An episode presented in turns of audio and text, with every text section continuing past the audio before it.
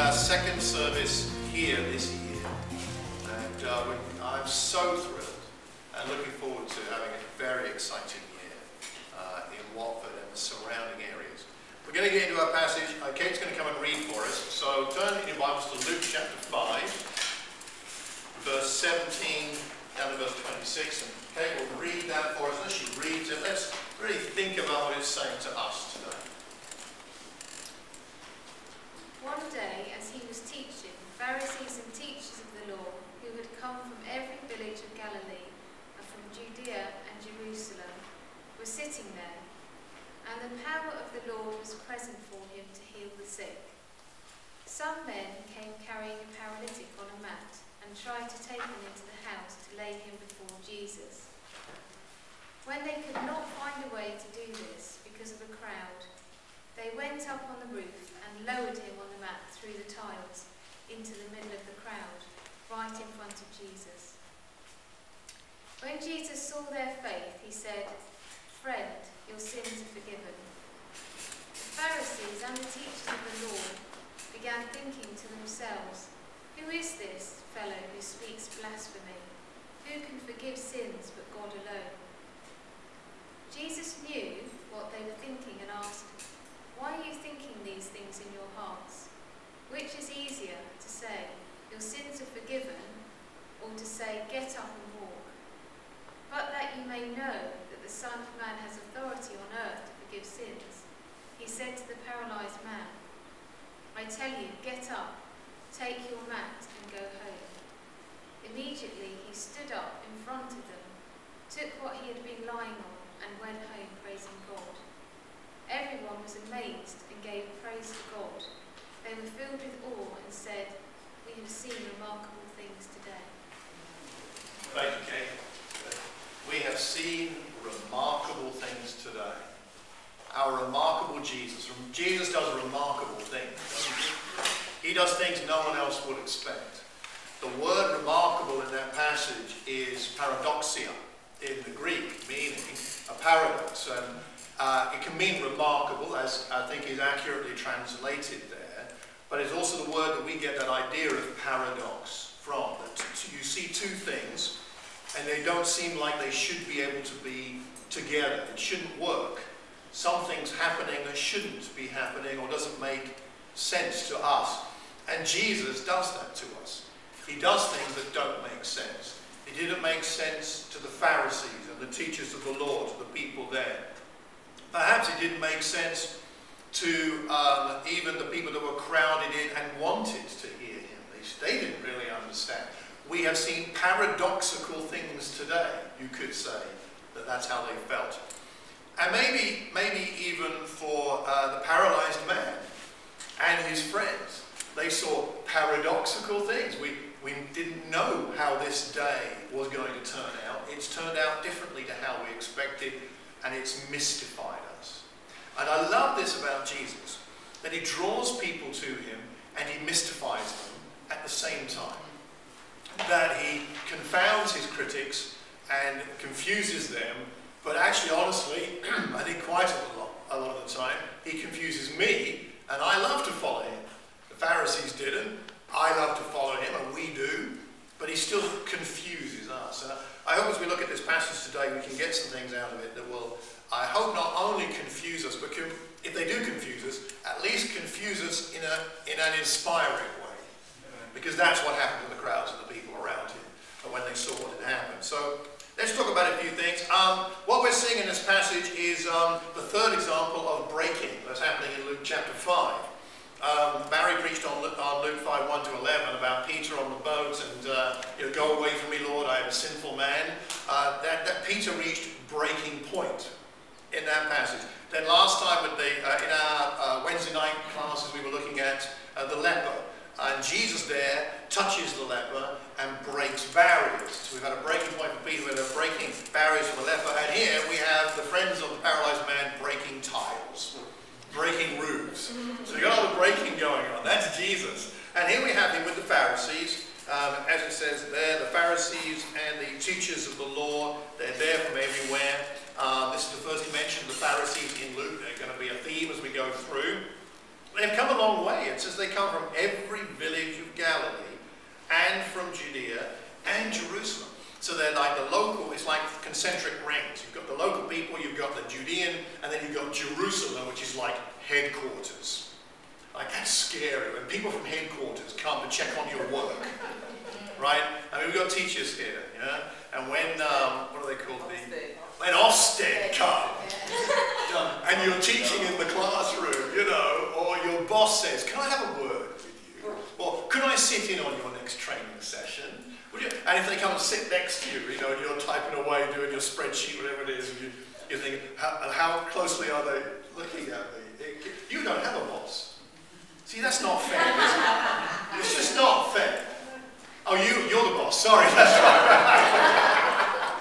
Robin, okay. All right, so uh, can you imagine your boss is like watching over you? And these, these are the headquarters, head, people from headquarters into town. So that's what's going on. And I don't know about you, but I, I, I get a bit more careful about what I say. If my boss kind of is around. I remember when I was a teacher, and uh, I just, I didn't mind other teachers coming into my classroom from time to time, but I did not want the head coming in. And uh, where, if, if, the head did come in, and he was, uh, he, he, was a major in the army before he was a headmaster. major Lowe was his name. And he still looked like a major in the army. He carried himself like a major in the army. And he treated, he was a primary school, he treated these tiny kids like soldiers. In line, stand there, be quiet, I mean, it was terrible. It was a terrible school. It's closed down. it's just gone. It's, it's gone. You know, I left and it fell apart. I mean, what can I say? But, uh, you know, I, he, I didn't want him in my classroom. And I think we can all relate to that. But look at Jesus. He's remarkable. He is not in the least intimidated by these men from HQ. He's not bothered. He took, he, in fact, he even provokes them, really, doesn't he? Isn't that a great lesson for us in our courage? That doesn't matter who's around us. Jesus, I think, can give us the same courage that he had. Because we have him in us. We have the Spirit in, in us. So these men come along and they go up on the roof. Uh, imagine for a minute that you are the owner of, of, this house. Well, imagine it's your house for that matter. And, uh, and uh, you're in the crowd, you're listening to Jesus. It's an honor to have Jesus. Well, presumably you've invited him. And you hear a noise and you look up and it's not a pigeon walking around on a flat roof or whatever you've got. Um, but then um, slowly, you know, bits of dust come down and then there's a glimmer of light and you can see that tile by tile is being removed and you can see daylight. And then there's a big, must have been a big hole because you've got a paralyzed man lying down and the mat that he's on and somehow they must have tied some kind of strips of something to it and they lower it down right in front of Jesus. These men are quite remarkable. I wonder how they got it right in front of Jesus. Because that's what it says, right? They lowered him in front of Jesus, so it wasn't in the corner. So they must have peered in through the door, and all the people are crowded in and thought, just, we do it just there. Right, and then they go up the stairs by the side of the house, there would have been stairs. They go up top, and in those houses, it would have been mud above the tiles. You have tiles, and you have mud compacted on top. They somehow calculate, must have been engineers, these guys, or architects. They somehow calculate exactly where to dig so that they can lower the fellow right in front of Jesus. And they get him, him down there. And, and then I think for me, as I have studied this, there's two things that come out of this passage for me. Let me share these uh, with you today. Um, and really, the first is the importance of our faith in the lives of other people the importance of our faith, how that affects other people. It seems to be one of the lessons, perhaps, for us from Luke recording this for us, because they lower, they lower him right in front of Jesus. And Jesus says something that I would seems paradoxical to me. When Jesus saw their faith, he said, Friend, your sins are forgiven. That's interesting. He sees their faith. They're still up, I guess, on the roof, looking down through the hole, you know. He sees their faith. And then he looks to the man who's paralyzed and says, Friend. I love that. That's a great address, isn't it? Friend. Your sins are forgiven. Jesus knew what the man needed. He gave him what he needed, because, and that was possible because of the faith of his friends. The importance of faith in helping other people to come to know the, the forgiveness that Jesus has to, to offer. It's, our faith has such a big... It's not always our efforts, and, and there are efforts here, and it's not all about us, but there is something significant about how our faith is in helping other people. I, uh, I was on a retreat on Thursday and Friday. Some of you know I went on a retreat with a group called Christians Across Watford. And it's a, a pan-denominational organisation that um, uh, of people in different churches in Watford who cooperate to try and help the message of Jesus Christ be more visible in the town of Watford. And uh, I, will share more about how another day and, and the ideas, but it was a two-day retreat really discussing how can we make Jesus more visible in Watford and what's our part in doing that together. Um, but the theme of, of the, the spiritual theme of it was going deeper with God. Going deeper with God personally and going deeper with God as congregations. And one of the discussion, we had discussion groups, and one of the questions was, in what way do you think God is trying to take, take your congregation deeper with God in 2016? Right now. In what way is God, not what do you want, but what way do you think God is trying to take you deeper as a congregation? And, and also for you. And so we talked about the congregations, and I thought, I thought at least one thing for me is, for us, is that we really believe, we really have faith in this ministry in Watford that God can do a lot from a little. And that is a real deep thing with God. You've got to, you've got to go deep with God to believe that. That God can do a lot from a little.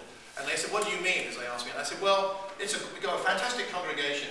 At most have young children and very busy lives. And most have both parents working, young children, lots of things going on in life, and have very little time and very little energy. And we've not got a lot. That's, have we? No. right, am I right? you know, there's, we're right. So there's, there's, not, there's not a lot of energy, there's not a lot of time. And actually, as a church, we don't have a lot of money. If our resources are, are quite limited, and so what do we expect? And so we talked about that, we prayed about that. They prayed for us, we all prayed for each other, which was very, good. And that, I think, is true, and I think we have to wrestle with that.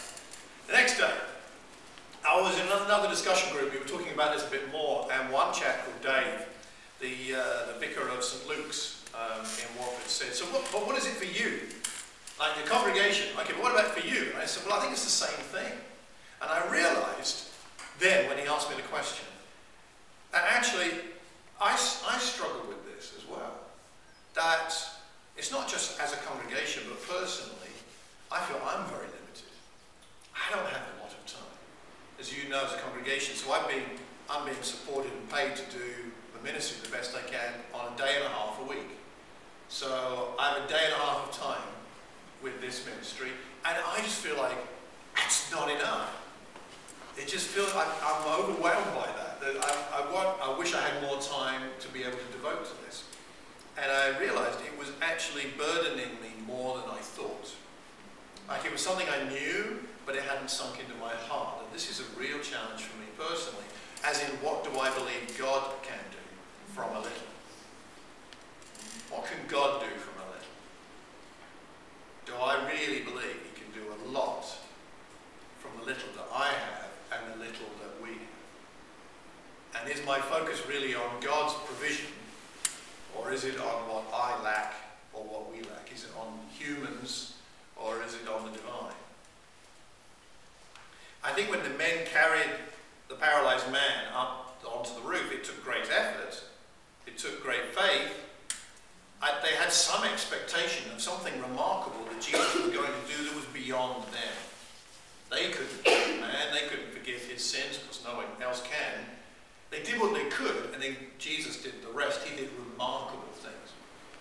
I challenge myself, and I challenge us as a church, ask ourselves, what remarkable things do we believe Jesus can do? What remarkable things?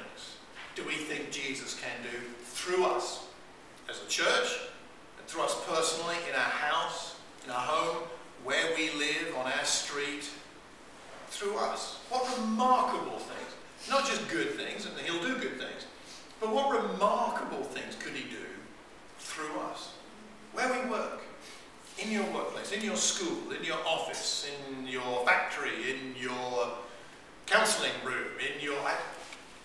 What remarkable things can he do through me? What remarkable things can he do through you? What remarkable things can he do through us? If we can get that, if we can get that in our heart, what an exciting year. Because it'll be looking for the remarkable things that Jesus can do and not focused on what we lack. Because we'll always lack something. In fact, we'll always lack a lot. And we can always focus on what we lack. But what can Jesus do? Remarkable things through the faith of others, going deeper with God. That's, that's, it's remarkable what Jesus does here. Their faith made the difference. These men who carried him onto the roof and lowered him through the uh, roof, their faith meant he was in the right place to get what he needed from Jesus. How will the people of Watford get what they need from Jesus? How will the people in Chorleywood and in Chesham and in Croxley and in Bushey and in North Watford and in High Wycombe and in Hemel and in Covent Garden and uh, if I missed anybody else, uh, uh, West Watford and whatever, you know, how, how, how will they get what they need from Jesus? How will they get the peace that he talked about? The peace that passes understanding, in fact. How will they get that? It, it will happen if we pray, trust, spend time in those lonely places as Jesus went off to lonely places and prayed. To pray and ask God, give me faith that will then mean that people get what they need. When all is said and done, faith is so very, very important. Let me ask you a little bit of sharing from the group here.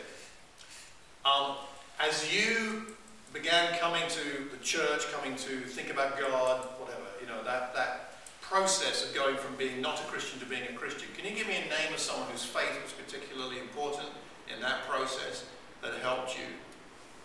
Would you say? Who would that be? Harry? Brian Miller. Brian Miller. So um, when I came on first, I was struck by a message and struck by the singing as well. And I remember turning to Brian and saying, um, I need to know more, but I need to know more now. He met with me every day that week. Wow. Which was great at the time. It was working. Um, we didn't live particularly close together at that time. He was driving to meet me. And uh, yeah, that was, that was special. Brian Miller. Love Brian. The, the preacher, when he preaches, he's the, he's the best or worst at laughing at his own jokes. if you know Brian. He can't finish a joke because he's laughing at it already. Uh, I love Brian. So Brian made a big difference. Somebody else? Uh, yes, Kate. Um, Shelley Mason. Shelley Mason made the difference. Her faith. All right. Don't, you want to share more about that? Just, uh, she's very hospitable, you know, really welcoming people into her house and very warm and um, she always baked. I don't know, she just, something about her. She's also quite a deep, insightful person. Uh-huh. I like that. Excellent. Dodie, who are you going to say? Jan Brown, Claudette and Penny. What a great combination. Mm. Yes, and Jan Brown came all and Claudette and Acton to study the Bible with me in Watford. From Acton to Watford is Acton A journey. On the bus. on the bus. On the bus. Must And have taken ages. bushy Watford.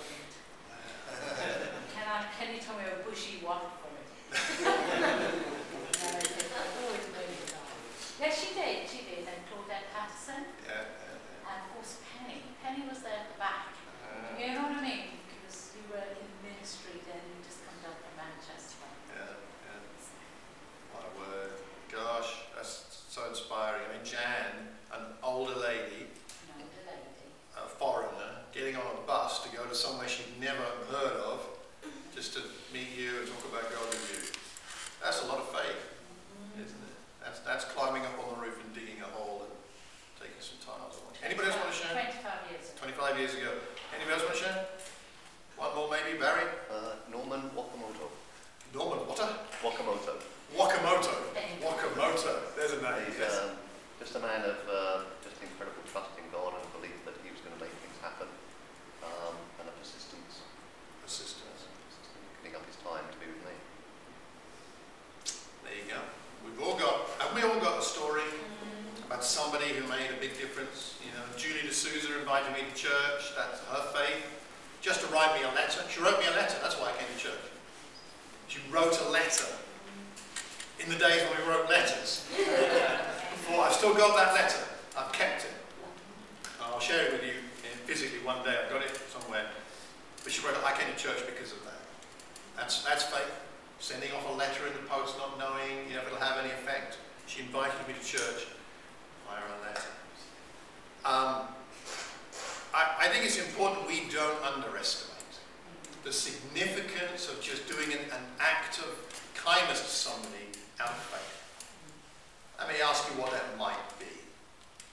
Let's think a little bit about just just dream a little bit. Just um, you know, don't don't go don't go you know totally off in daydreaming daydreaming world right now. But take a moment just to think. Okay, if if I if I uh, if I could this week believe that Jesus could do something remarkable through an act prompted by faith towards something, what might that be? Let's do this. Let's take a moment to stop and pray ourselves, right? You can pray out loud, you can pray silently. Let's just stop and ask God. I'll, I'll pray in a minute. Let's take two minutes just to think and ask God what that could be for us.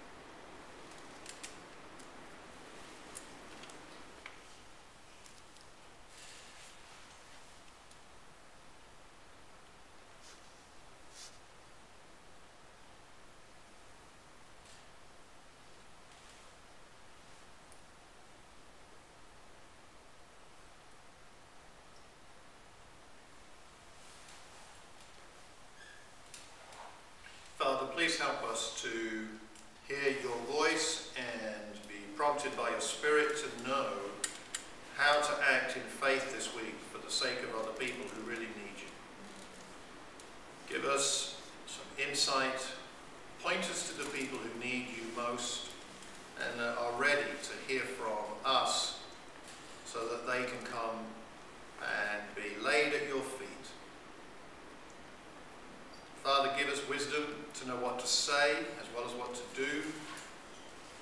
Help us know what that is and give us courage to do what is good, whether we get a good reaction or not.